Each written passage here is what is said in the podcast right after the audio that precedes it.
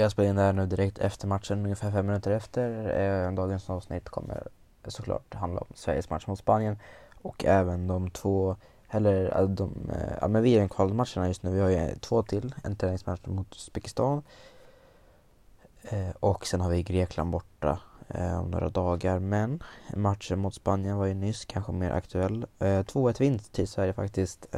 Helt fantastiskt. Det öppnade inte alls bra när Solera gjorde mål direkt. Eh, Valencia-spelaren, hans första match i eh, spanska landslaget FK öppnade mot mål mot, med ett mål mot Sverige direkt efter fyra minuter. Eh, men jag tror det var ungefär, nej det måste varit typ 20 sekunder, 11 sekunder efter så gjorde Isak mål, ett riktigt fint mål och eh, man ser verkligen vilken potential den här killen har. Eh, han kommer bli mycket bättre än vad han är just nu. Han gjorde en riktigt fin match. Eh, ja. Sen var det väl en ganska fram och tillbaka match. Det var som förra matchen i EM att det var Spanien som hade mer boll. Det ser man så tydligt i eh, bollinnehavet. Det var 30 Sverige procent, eh, 70 till Spanien. Eh, och det kan ju se tråkigt ut men det är ju inte en 1-0 vinst det är ändå tvåmålsvinst. Ja men ett, ett, en, en, ett, ett målmarginalvinst men det är ändå två mål man får in. Förra gången fick man in två mål och då hade man även bara 24% på bolinnehav. Eh, så riktigt skön vinst och eh, riktigt fint inlägg från Dejan Kulusevski in till eh, Viktor Claesson och han är nog bättre än att spela i Krasnodar, hans elfte mål i landslaget och eh, jag sa det när jag såg han när han gjorde mål att Eh, han är ju mycket bättre än ryska ligan. Eh, jag tycker han borde i alla fall Serie A, La Liga tror jag skulle passa han väldigt bra. Eh, jag vet inte så mycket om ryska ligan men det vet att det inte är topp 7 liga i världen i alla fall. Eh, han kommer från Elfsborg eh, och jag vet, jag vet inte var han är född men jag vet att han körde i Elfsborg. Samma med Jesper Karlsson som hade på bänken idag tror jag. Men kom inte in. De som kom in idag var Isak Kiese Svanberg fick spela någon minut, Kajuste och Quaison. Och förväntad laguppställning. Jag trodde dock kanske inte att eh, Robin Olsen skulle stå i mål.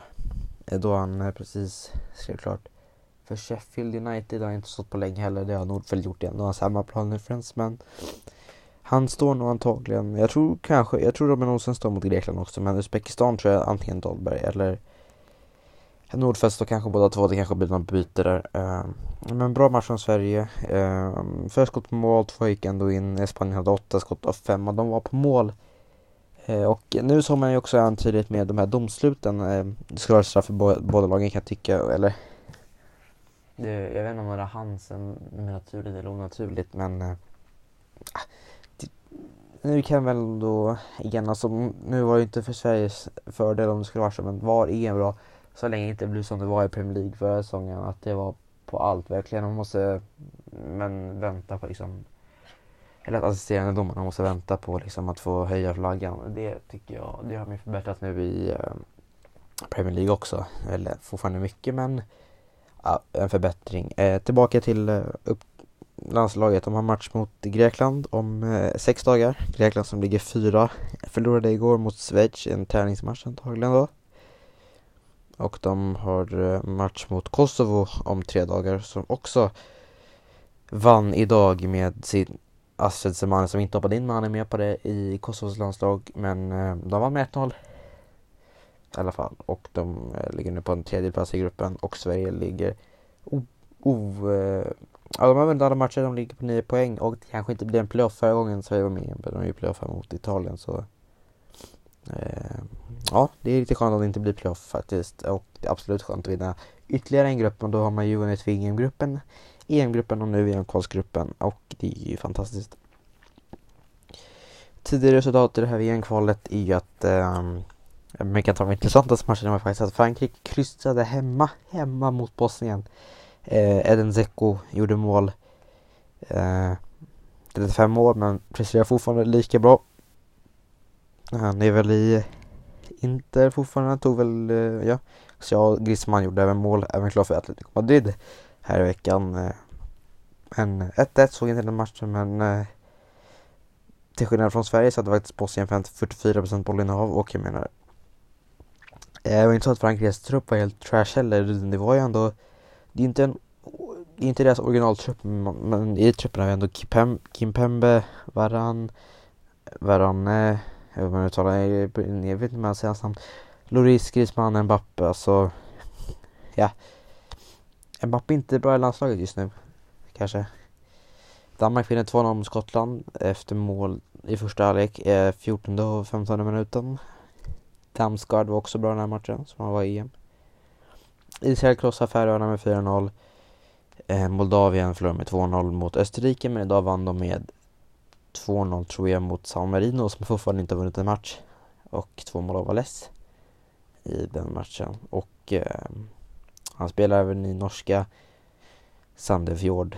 Eh, värt att notera. Vet jag inte varför, men det är väldigt kul. Eh, sen har vi faktiskt Liechtenstein mot Tyskland, eh, då Tyskland vann med bara 2-0. Man brukar bli krossade, eller brukar bli krossade, vi kan se på det senaste resultat. Så kan vi gå från 28 mars, då de blir krossade 5-0 Nordmakedonien, 4-1 mot Island, 7-0 mot Schweiz, 5-1 mot Färöarna och nu 2-0 mot Tyskland. Eh, nu fick jag ett sms här av Love faktiskt. Eh, men eh, 2-0 vinner den matchen och vi vann ändå men eh, det eh, fortfarande Armenien som leder gruppen efter att ha kryssat 0-0 eh, borta mot Nordmakedonien. Eh, nu ska jag inte ut på tiden här utan jag, inte, jag står ganska tyst i en jätteliten garderob och glaset pytteliten. Så jag tycker vi rundar avsnittet här och vi kommer väl tillbaka efter matcherna mot Uzbekistan och eh, Grekland. Det beror på när matcherna spelats, ska vi se exakt här kanske inte blir efter avspark den matchen eh, direkt då som det blir nu. Eh, det blir det nog möjligen om sex dagar, säger på onsdagen.